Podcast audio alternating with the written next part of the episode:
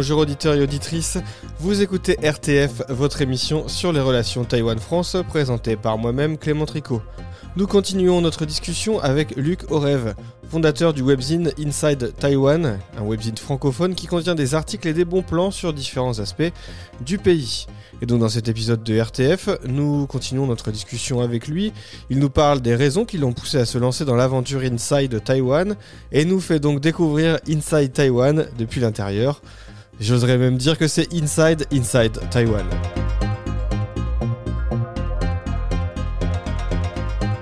c'est aussi important pour comprendre le, média que vous êtes en train de lancer.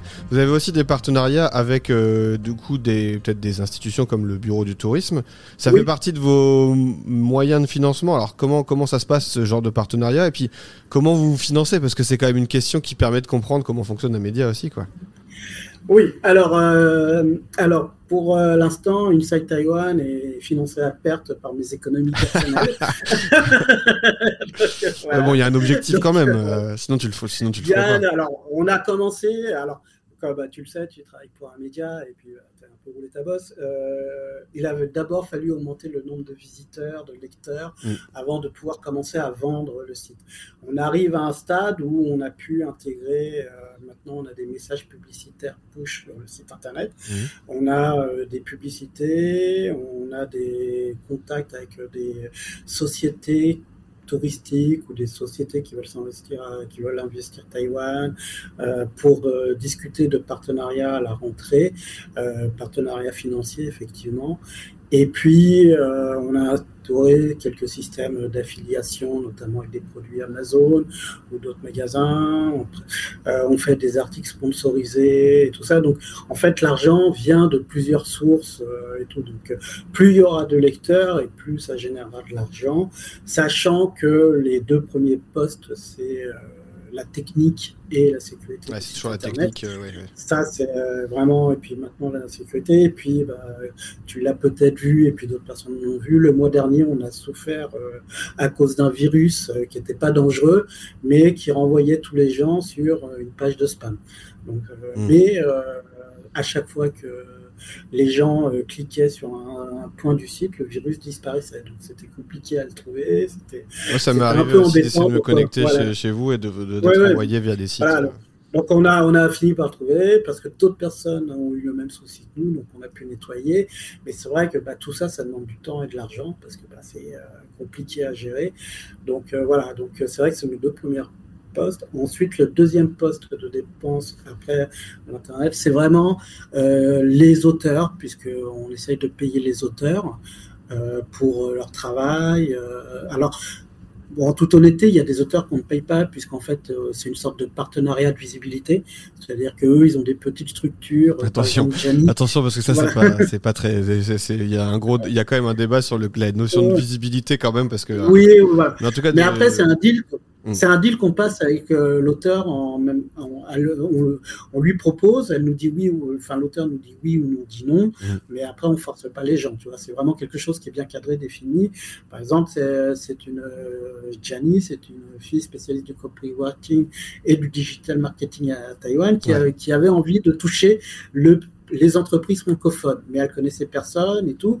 Donc euh, moi, quand j'ai rencontré, je trouvais qu'elle faisait un super boulot, ses conseils étaient vraiment pertinents, et je ne lui demande pas de créer des articles exprès pour le ah site. non, bien sûr. Elle nous donne l'autorisation de reprendre les articles de son blog et de les traduire en français. Tu vois, donc euh, voilà, c'est comme ça. Après, on a d'autres partenariats avec des sites beaucoup plus importants. Par exemple, on a un site qui s'appelle The New Bloom Magazine, peut-être que tu le connais. Oui, bien sûr, c'est sûr. C'est comment ça Brian New.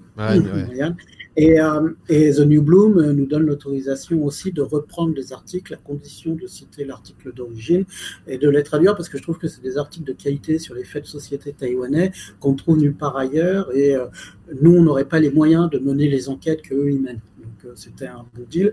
Nous, ça nous fait aussi connaître euh, de sites plus pointus taïwanais, donc c'est un bon point pour nous. Brian, qui est quand même un bourreau de travail, très, quand même très politisé, parce qu'il est, il est, un, journaliste, c'est un journaliste militant, je pense qu'on peut le définir comme ça. Donc il y, a cette notion quand même à avoir en tête quand on lit ces articles-là, mais c'est vrai qu'il travaille énormément et qu'il est très très investi dans son travail. Mais après, par exemple, tu vois, il a des, euh, il a des sujets qui sont très bien. Par exemple, il a, il a rédigé un article qu'on a repris, euh, qui était sur euh, la vie privée euh, sur Internet, euh, les informations que les, les, entreprises. Et ça, c'est des sujets passionnants qu'on a du mal à trouver autrement, en fait. Tu vois Donc, c'est vrai que ça, c'est un article qui nous tenait à cœur. On a beaucoup aimé. À côté de ça, on a aussi, on vient de signer un partenariat avec un site canadien qui s'appelle Island Folklore, donc un site spécialisé dans les euh, mythologies et les, euh, et les mythes et les légendes et les contes taïwanais, qui est tenu par un Canadien euh, taïwanais mais anglophone et qui ne touche pas la moitié du pays canadien puisque les francophones canadiens ne vont pas sur son site. Et lui, il aimerait toucher tous les Canadiens, donc bah, du coup, il a entendu parler de nous, donc il nous a contactés. Et euh, du coup, bah, on, traduit certains de ces articles euh, à partir euh, de cette semaine pour faire découvrir les mythes et les légendes, tu vois, des choses que nous, on aurait du mal à trouver aussi par nous-mêmes, parce qu'on n'a peut-être pas assez de contacts, parce que ça demande du temps. lui, il le fait très bien. Et voilà, donc on essaye aussi de faire découvrir Taïwan avec d'autres sujets, d'autres thématiques, mais en essayant de trouver les gens compétents ou plus compétents que nous pour le faire. Mmh. Ouais, puis de toute façon, tout, le, le, pour ce qui est des financements, je te taquinais, mais c'est une question qui se posera certainement dès que c'est rentable. Là, euh, demander à des gens de travailler gratuitement quand c'est rentable, c'est plus la même chose. Et puis, bah, quand il y a des partenariats, c'est parce que là, du coup, j'étais en train de regarder le site en même temps. On, on arrive à savoir, euh, par exemple, le bureau du tourisme, euh, c'est bien écrit, c'est bien, c'est bien facile à retrouver. Que, qui, qui est l'auteur Oui, alors oui, quand le bureau du tourisme, de toute façon, on, écrit, quand on écrit les articles, on met article traduit ou fournis par le, le, bureau du tourisme. Ouais, bah ouais, ok. Donc, euh, par exemple, le tour de, le tour de Taïwan en vélo, c'est euh, un site qu'ils avaient ah créé, mais qui en anglais. Donc, du coup, ils nous ont, quand on a discuté, ils nous ont dit bah, ce genre d'article, tu peux les synthétiser. Ah oui, c'est écrit directement au début de l'article, euh, c'est propre. J'ai l'impression de te faire passer une interview. Non, non, mais c'est très bien, c'est très bien. En tout cas, c'est hyper intéressant de pouvoir partager. Euh... Bah, après, bah, c'est surtout. Euh, enfin, moi, j'ai écrit aussi, donc. Euh, tu vois, enfin, euh, je sais qu'il y a des sites qui ne demandent pas l'autorisation, qui reprennent l'article et qui le traduisent parce qu'ils se disent bah, c'est dans une autre langue, euh, c'est pas très grave. Euh, moi j'écris donc et puis je traite avec les auteurs. En tout cas, en tout cas on se sent, on sent quand même bien passionné. Hein, on sent quand même bien passionné. Alors je vais, là on, parle depuis un moment et je vais avoir trop trop pour faire une émission donc je vais finir par te poser mes deux dernières questions. Alors la première, là je poserai la deuxième après mais je pense que la deuxième tu sais ce que c'est. là je voudrais te demander si tu as des peut-être des, anecdotes ou des, choses qui t'ont marqué quand, quand tu as fait tes interviews, quand tu as rédigé tes articles. Est-ce qu'il y a peut-être des choses comme ça que tu as, vécues qui étaient assez amusantes à raconter? Des rencontres Oui, euh, oui j'ai fait. Alors, j'ai deux, trois anecdotes, mais il y en a deux qui, que j'aime beaucoup. Euh, parce que les deux montrent deux aspects totalement différents euh, des Taïwanais. Euh, et c'est cette complexité taïwanaise, moi, qui me plaît beaucoup. la première, c'est que j'ai réalisé une, une interview d'une jeune fille qui fait de la randonnée, qui est spécialiste de randonnée et tout. Tout se passe bien sur les échanges, sur les navettes entre les, les différents mails pour toucher son interview et tout on publie l'interview Mhm. Et euh, deux jours plus tard, elle m'envoie un message euh, en me disant ah ben j'avais pas pu voir, mais euh, il y a des choses qui me plaisent pas dans l'interview. Il faudrait que tu changes ça, que tu changes ça, que tu changes ça, eh ça, ben ça et ça. En gros, il fallait refaire toute l'interview. Donc voilà. Donc voilà. Donc je lui dis bon ben oui, y a, oui, on peut rechanger. De toute façon, c'est pas très grave, tu sais. moi, je suis pas, je suis pas, je peux changer l'information, c'est pas très grave. Oui, il y a un droit de réponse, il n'y a pas un enjeu politique. Oui, voilà. On n'est pas, là, pour te faire du mal non plus. Quoi, En plus, en plus, en plus c'était de la randonnée, donc tu vois, il n'y avait pas de sujet ultra et tout. Et puis, je change tout, et puis euh, je lui renvoie un message, et puis finalement, elle me dit Oui, alors tu sais, finalement, j'aimerais plutôt que tu supprimes l'interview, parce que tu sais, euh, dans mon milieu, les gens me payent plutôt pour que je fasse ces interviews. Et, euh, et du coup, j'étais surpris parce que jamais elle m'avait parlé d'argent avant. et en fait, il se trouve que j'ai un ami qui avait un magasin de randonnée et qui m'a expliqué Ah oui, euh, j'ai fait un article sur elle aussi sur mon blog. Et en fait, une fois que j'ai mis l'article en ligne, elle m'a demandé de l'argent. Mais moi, tu sais, comme je suis taïwanais, j'ai pas osé faire de scandale et du coup, je lui ai donné son argent. Alors que moi, je suis français, donc du coup, en fait, j'en avais rien à faire, j'ai supprimé son interview, tu vois. donc, parce ah que du coup, j'ai rien contre, j'ai rien contre payer les gens, mais ils me le disent avant, tu vois, pas à la fin et tout ça. Ou après, quand tout est fini. Donc voilà, tu vois, ça, c'est quelque chose qui arrive aussi de temps en temps. Bah, ouais, puis du coup, après, ça devient plus une interview, ça devient autre chose quand même. Quand tu dois payer quelqu'un, il y a un rapport commercial. Quelque part, il faudrait presque, en fait, que les, les lecteurs le savent, le sachent. Euh, enfin, du coup, il y a, y a quelque chose, quoi. C'est une démarche quasiment commerciale. oui, oui, c'est vraiment, bah, de toute façon, nous, on précise, on a aussi la possibilité d'avoir des articles sponsorisés, mais là, c'est une démarche commerciale, tout est précisé. Ouais, bah, des publics communiqués, ça, il faut bien que ça se voit, parce que si c'est noyé dans le flot des euh, articles, c'est de, la publicité déguisée, quoi. Donc, euh. Mais non, non, mais alors ça, on écrit vraiment tout, et voilà.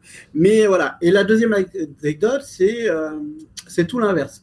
Euh, bah, la, Sabrina Chou, qui est directrice de la communication à la Société pour l'aviation euh, taïwanaise, qui traite de sujets et tout. Euh, je, je, lui ai envoyé un mail pour demander une interview parce que je trouvais que c'était intéressant d'avoir une entreprise qui travaillait dans le domaine de la défense taïwanaise mhm. sans être membre du gouvernement. parce que c'est vrai que du coup, c'est quelque chose que comment les Taïwanais qui travaillent dans ce domaine-là, eux-mêmes réagissent par rapport aux menaces chinoises et tout. Et au début, euh, il m'a fallu 400 mails avant de la convaincre euh, de participer à l'interview. Oui, je sais pas trop si c'est bien, euh, euh, je sais pas comment aborder les sujets. En plus, il faudrait le traduire en français. Ah oui, ben c'est pas grave. Moi, je traduirai comme je fais pour les autres interviews. je vous donnerai un droit de lecture et ainsi de suite. Et puis finalement, elle s'est laissée convaincre. Son interview est super intéressante. Et euh, c'est la première fois que ça m'arrive, j'ai dû couper dans son interview. Bah parce qu'elle en disait trop. Sinon, ça faisait, euh, c'était, euh, j'aurais pu publier trois interviews avec elle de la même longueur que celle. Non, mais c'est, c'est là, on, parle longtemps en fait. Et du coup, c'est la première fois que ça m'arrive, j'ai coupé l'interview parce que finalement, elle a dit plein de choses et c'était passionnant. Et tu vois, c'est totalement l'inverse où la première interview où finalement la personne a été très bavarde dès le départ, semblait jouer le jeu dès le départ, et elle, ça a été plus compliqué. Et puis finalement, bah. Et tes interviews, tu les fais en mandarin? Non, on les fait toujours en anglais. Euh, parce que en mandarin, je ne maîtrise pas assez le mandarin pour le faire. Mm. Mais on le fait toujours en anglais pour deux raisons. La première, c'est que en fait, la plupart des grosses sociétés qu'on contacte taïwanaises ou des institutions taïwanaises euh, ont des gens qui parlent anglais maintenant. Ce qui n'était peut-être pas le cas il y a 10-15 ans, mais maintenant tout le monde a quelqu'un. Euh, souvent, par exemple, là, tu vois, on a on est en train de préparer euh, une, interview de la responsable marketing de l'association euh, de droit et défense euh, de la communauté LGBT à Taïwan. ça passe. c'est en anglais. On prépare une interview avec, la, avec la représentante de l'association de la protection des sans domicile fixe à Taïwan.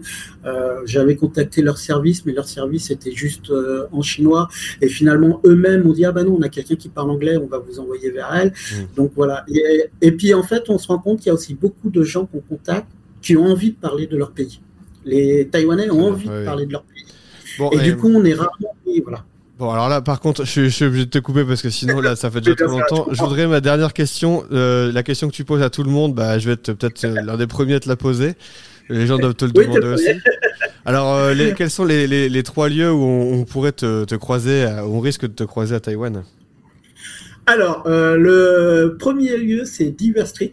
C'est une rue, euh, la plus vieille rue de Taïwan, enfin de Taipei, et qui est euh, la rue où tu as plein de boutiques en vrac euh, pour les médecins, pour les fruits secs, pour les gens comme ça.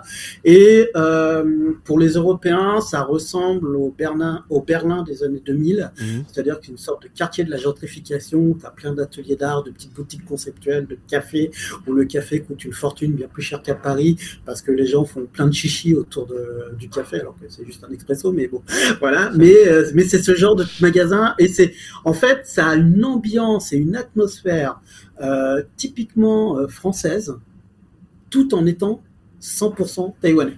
C'est un mélange improbable et c'est un de mes endroits préférés de Taïwan. Moi d'ailleurs, à tel point que j'habite à 20 mètres de Diva Street, c'est pour te dire. Donc voilà, euh, voilà. c'est vraiment l'endroit idéal. Donc moi je conseille à tous les touristes qui, tous les touristes qui viendraient à Taïwan d'aller à Diva Street. Euh, la deuxième, le deuxième lieu où les gens ont le plus de rencontré, c'est le quartier Songshan, où il y a l'aéroport, donc le deuxième aéroport de Taipei, qui est mmh. surtout réservé aux vols internes euh, en Asie ou internes à Taïwan, euh, parce que euh, ma femme travaille à l'aéroport, donc quand je vais la chercher ou quand j'emmène travailler, ouais, tu vas souvent.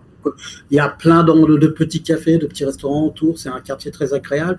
Et derrière l'aéroport, il y a une petite, un petit chemin de randonnée euh, où les gens peuvent y aller et puis voir tous les avions décoller sans être gênés, c'est super. Et le troisième point, eh bien, euh, c'est un tout petit café qui s'appelle le 1667, qui se trouve en face du musée d'histoire de Taïwan, donc euh, pas loin de Main Station, pas loin de mon espace de coworking, là où sont installés les bureaux de Inside Taiwan, qui a un café où c'est le café le moins cher de Taipei. C'est super. Euh, et puis, euh, c'est idéal le matin parce qu'on voit les gens, parce qu'il y a plein de bureaux. Bah, toi qui connais Taipei, c'est euh, le quartier où il y a toutes les banques, en fait. vraiment, il y a toutes les banques. donc, le matin, c'est très animé. Et l'après-midi, c'est là où il y a tous les cours du soir des, des lycéens et des collégiens. Donc, c'est animé le matin, animé le soir, mais pas par la même population. Donc, c'est génial. Et s'arrêter à ce café-là, on peut se mettre à la vitre, regarder les gens, boire son café tranquillement et voir tous les Taïwanais passer. j'adore cet endroit. Donc voilà, c'est les trois endroits où vous avez le plus de chances de me rencontrer, même si après il y a forcément d'autres endroits. voilà, bah, c'était. Merci beaucoup en tout cas pour cette interview. Merci d'avoir passé du ah, temps. Merci à toi. Pour parler du webzine. Donc voilà, bah, moi je peux juste dire un dernier mot? Vas-y, dis un dernier mot. Oui, euh, n'hésitez pas à venir sur notre site parce que pour le coup, vous allez apprendre plein de choses. eh bien, rendez-vous à tous les auditeurs et auditrices sur le site d'Inside Taiwan. Alors, c'était Clément Tricot avec Luc au rêve pour cette Inside Inside Taiwan pour l'émission Relations Taïwan-France. RTF, vous le savez, vous pouvez vous abonner au podcast, me suivre sur les réseaux sociaux, et mais aussi vous abonner et suivre les réseaux sociaux d'Inside Taiwan. Moi, je vous dis à bientôt sur les ondes de RTI. Allez, à bientôt.